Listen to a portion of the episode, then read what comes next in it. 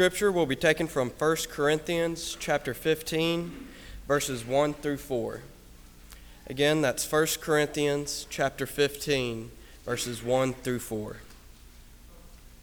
Moreover, brethren, I declare to you the gospel which I preached to you, which also you received and in which you stand, by which also you are saved if we hold fast that word which I preached to you, unless you believe in vain. For I delivered to you first of all that which I also received that Christ died for our sins according to the Scriptures, and that he was buried, and that he rose again the third day according to the Scriptures. Good morning and welcome again. We're so grateful for your presence today. We appreciate so much. Those of you that are visiting with us, as always, we invite you to come back and be with us at every opportunity that we have. We're always glad to have visitors come our way from week to week, and we know that today is no exception, and so we certainly hope that you feel welcome here. It might be that you're looking for a church home, and as always, we invite you to consider the work here. We'd love to have you come and join hands with us as we do our best to make Christ known in this community. We're going to be looking at 1 Corinthians chapter 15 verses 1 through 4, the passage that Dusty read a moment ago. We're going to be talking today about the message that makes a difference. The gospel is identified as good news. And really, the beauty of the gospel is that it is good news to lost mankind. There are a lot of messages in the world, and there are a lot of people that are propagating a lot of different messages. But there's only one gospel message. The good news is that Christ died for our sins, that he was resurrected on the third day, that he lives in heaven, seated at the Father's right hand, and one day will come again. Let's talk for a minute or two about this message that makes a difference. And I want to begin by first of all defining the gospel. In order for us to appreciate this message, we have to understand what it really is. And there's a summation of the gospel that is found in 1 Corinthians chapter 15. You remember in verse 1, Paul said, Moreover, brethren, I declare to you the gospel which I preached to you.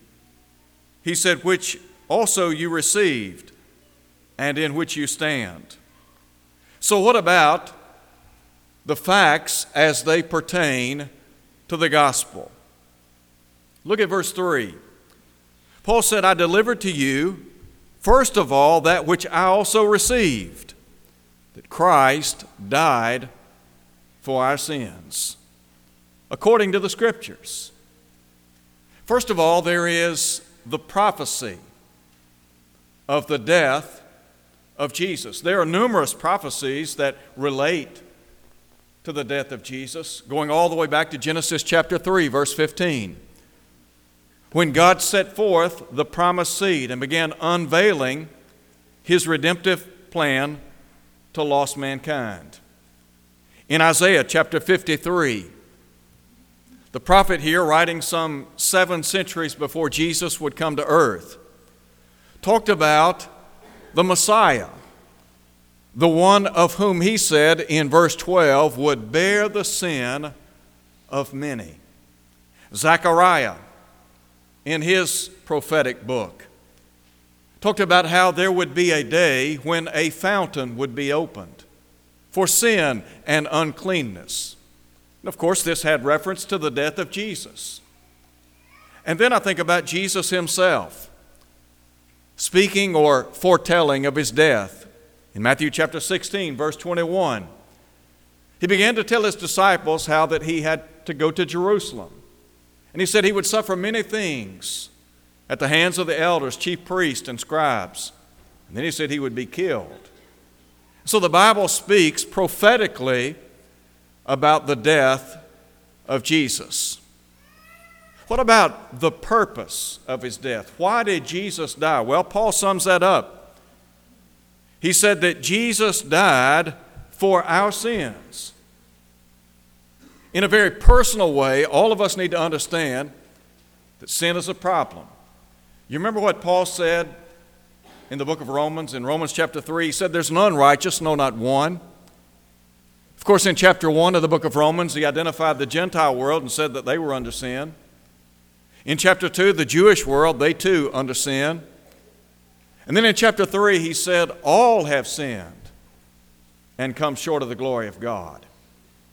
And yet the Bible tells us that Jesus came to seek and to save the lost. The Lord Jesus Christ came to earth because of man's sin problem. And so he came to literally take our place, to vicariously suffer and die in our stead. John would say in the book of Revelation in chapter 1 at verse 5 Unto him who loved us and gave himself for our sins. And so that's really, in a nutshell, the purpose of Jesus coming to earth and dying. And then I think about the perpetual reminder of his death. A moment ago, we partook of the Lord's Supper. The beauty of that memorial feast is that we bring to mind the sacrifice that Jesus made on our behalf. We do it every first day of the week, according to Acts chapter 20 at verse 7. Paul would say in 1 Corinthians chapter 11 at verse 26 For as often as you eat this bread and drink this cup, he said, you show forth the Lord's death until he come again. What a powerful statement the Lord's Supper makes to a lost and dying world. Jesus died on Calvary's cross nearly 2,000 years ago. And so, for some 2,000 years, Christians of all ages have been remembering the death of God's only Son. And then Paul speaks of his burial. Joseph of Arimathea, a rich man, asked for the body of Jesus and buried him in what we might call a borrowed tomb. Jesus was buried. And then Paul would tell us that he rose again the third day according to the Scriptures. Again, we talk about prophecy. Did you know that there were prophecies that related to the resurrection of Jesus? For example, in Psalm 16 and about verse 10, the psalmist said, You will not allow your Holy One to see corruption. He pointed out that he would not leave his soul in Sheol or in Hades. Now, Peter quoted this verse in Acts chapter 2 as he talked to those who were assembled in Jerusalem to observe Pentecost. And he pointed out that Jesus, God had raised him from the dead, and that it had been prophesied of. And he quoted the Psalms. So I think about the prophecies of his resurrection. Jesus would say in John chapter 2 Destroy this temple, and in three days I will raise it up. They thought he was talking about the physical temple. But Jesus was talking about his body. I alluded a moment ago to the death of Christ and the fact that the Lord Himself prophesied of that death in Matthew 16 at verse 21. He said He would be killed. But then in that same verse, He said He would rise again the third day. What about the proof of His resurrection?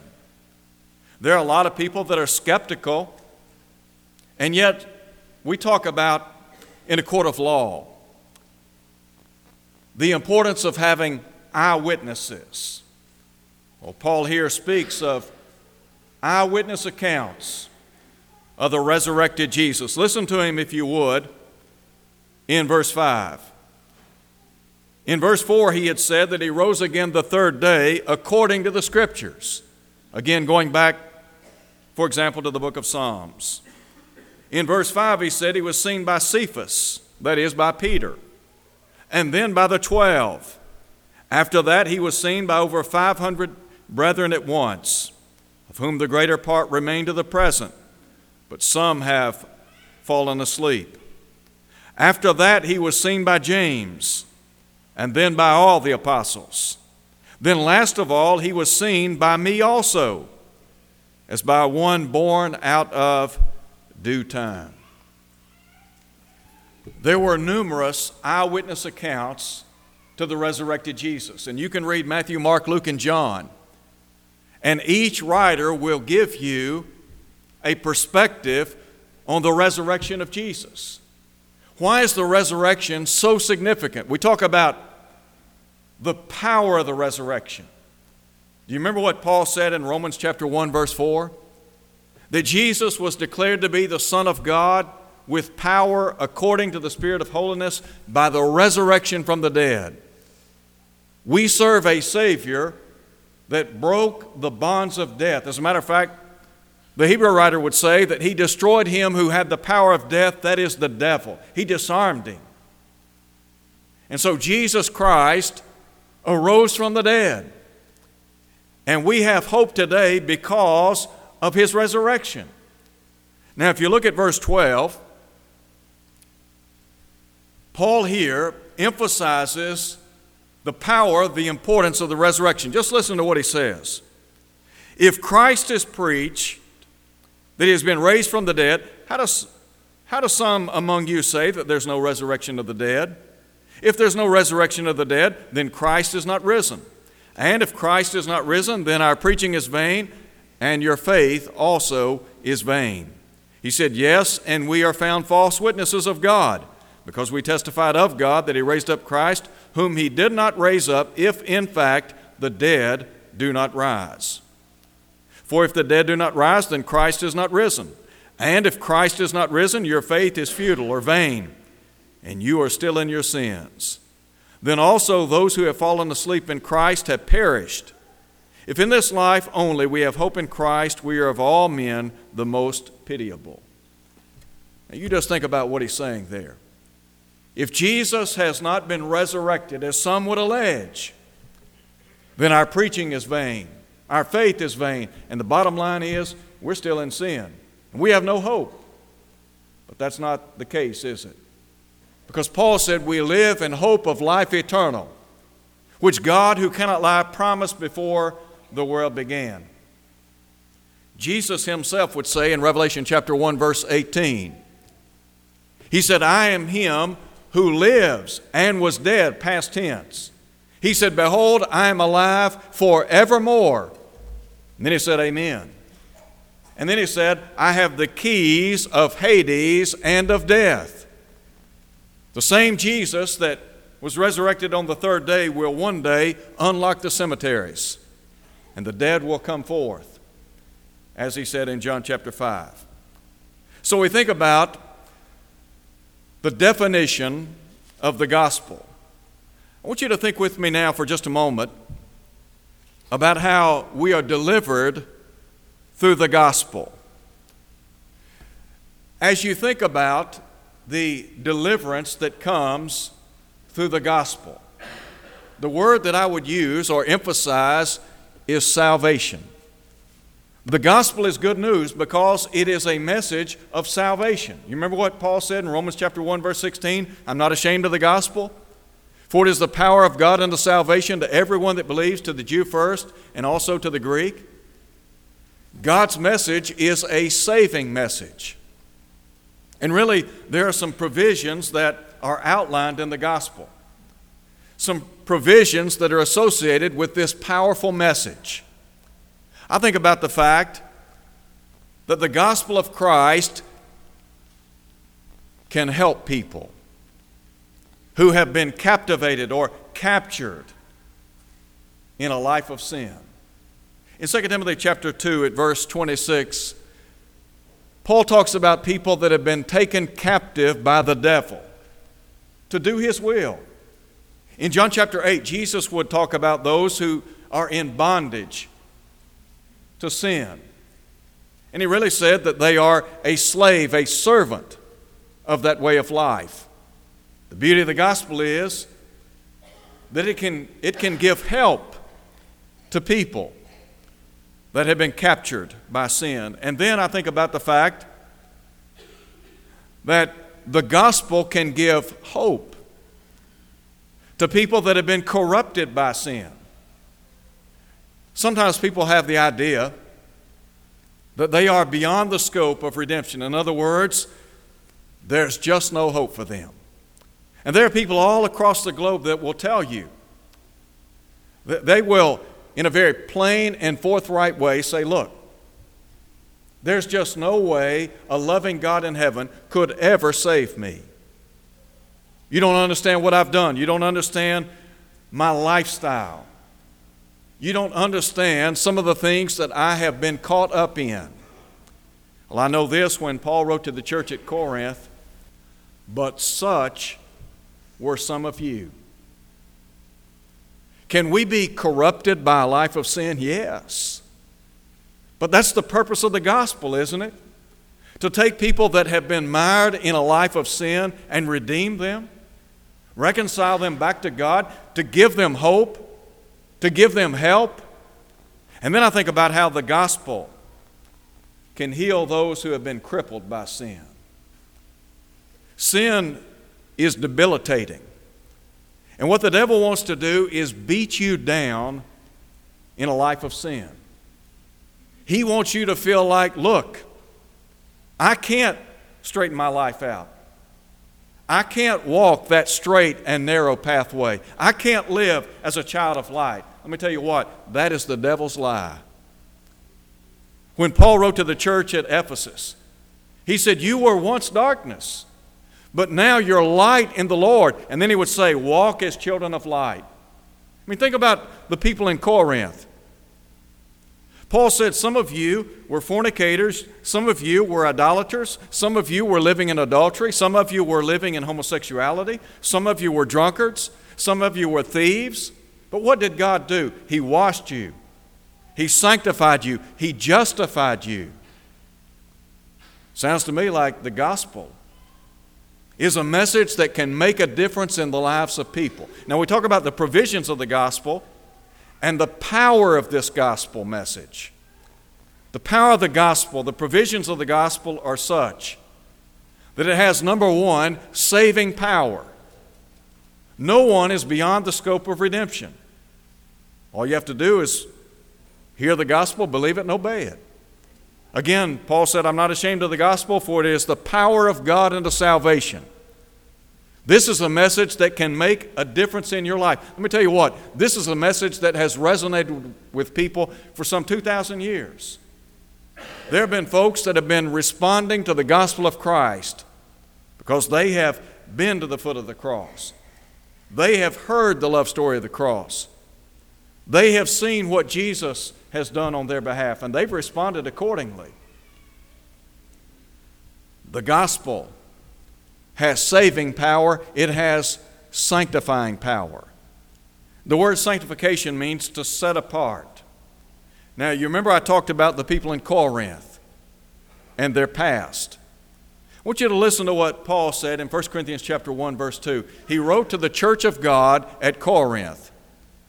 To those that had been sanctified in Christ Jesus, that is, they had been set apart from the world, they had been delivered out of the power of darkness and translated into the kingdom of God's dear Son.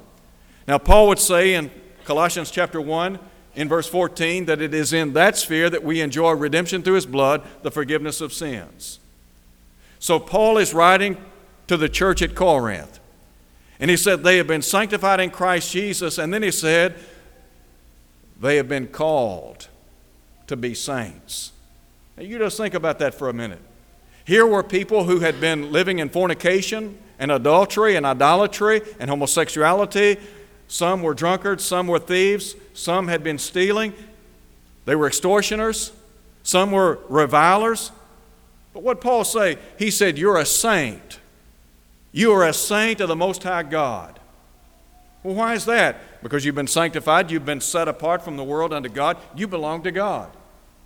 In 1 Corinthians chapter 6, Paul would say, Know ye not that your body is a temple of the Holy Spirit which is in you, which you have from God? You're not your own. He said, You were bought with a price, therefore glorify God in your body and in your spirit, which are God's. We belong to God.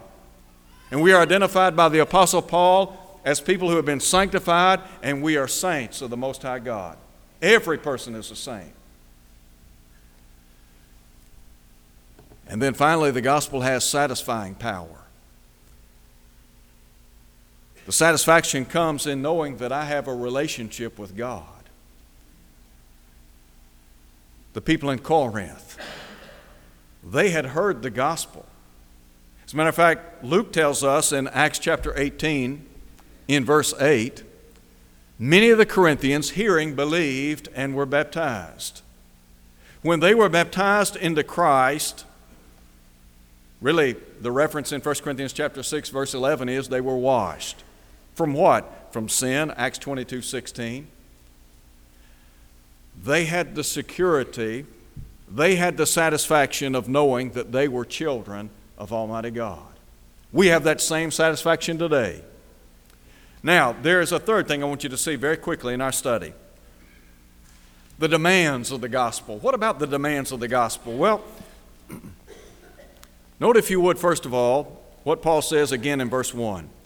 Moreover, brethren, I declare to you the gospel which I preached to you, which also you received, and in which you stand, by which also you're saved, if you hold fast that word which I preached to you, unless you believed in vain. We might sum this point up in the word steadfastness. And Paul here is saying, number one, we need to hold fast to the word. Why is that? Why would Paul tell us to hold fast to the word? Well, because if we fail to hold fast to the Word, spiritually speaking, we're going to be in trouble, aren't we? You see, our relationship to God is predicated on our willingness to live in harmony with His Word, to live in compliance with the teaching of Christ. As John would say, we walk in the light as He is in the light. If we do so, then the blood of Christ constantly is at work in our lives. We hold fast to the Word because it gives us security. Security is where? It's in Christ. You remember what John said in 1 John chapter 5? He said that those who are in the Son have life. Those who do not have the Son of God do not have life. And then he said, These things I've written unto you that believe on the name of the Lord Jesus Christ, that you might know that you have eternal life. When I walk in the footsteps of Christ, when I live in harmony with His will, the beauty of it is I know that I have a relationship that is ongoing with the Son of God. And then I think about the fact that I am strengthened in that relationship. The Bible tells us that when we become a Christian, that we are to desire the sincere milk of the word that we might grow. And there is the exhortation in 2 Peter chapter 3 verse 18 to grow in the grace and knowledge of our Lord and Savior Jesus Christ. We grow stronger in the Lord by holding fast to His Word. But now, drop down to verse 58, if you would. Not only are we encouraged to hold fast to the Word, but we are encouraged to hold fast to the work. And there's some keys here as to why we need to hold fast to the work. Listen to what Paul said in verse 58. Therefore, in light of the fact that Christ has been resurrected from the dead, in light of the fact that one day there will be a future resurrection of all people, Paul said, Therefore, my beloved brethren, be steadfast, immovable, always abounding in the work of the Lord. Paul here is saying that as a child of God, we need to be productive. We need to be working in the kingdom of God. And that work has a purpose, doesn't it? I'm not working just for myself. But listen to what Paul said. He said, I want you to always abound in the work of the Lord. Christianity is not a one time deal to where you obey the gospel and then you just go back and live as you please. Christianity is a life of dedication, commitment, conviction. And really, there is the conviction that Christ died for my sins and that He has a work for me to do. That work is to share the gospel, to encourage people to continue in the gospel, to help those who have needs, to bear one another's burdens, and so fulfill the law of Christ, etc. But we think about being productive, having purpose in life, and then, note if you would, the prosperity of so doing.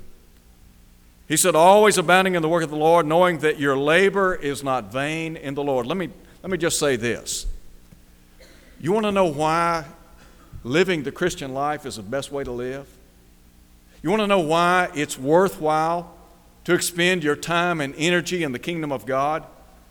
Because one day God will reward you. The Hebrew writer said that God is not unrighteous to forget your work and labor of love. When we are committed to the cause of Christ and we're living in such a way that we're engaging in the work of the church, number one, we're bringing honor and glory to God. And number two, we have the assurance that we have a home in heaven. I want to ask you a question as we close today. Has the gospel made a difference in your life?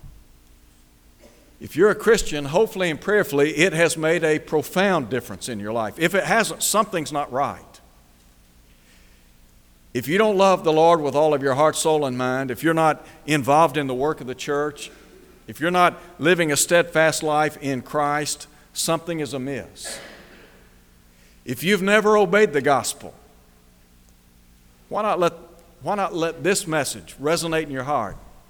Why not respond in simple, trusting faith, believing that Jesus is the Son of God, repenting of every sin, confessing His name before others, and being baptized into Christ, as Peter said in Acts 2, verse 38.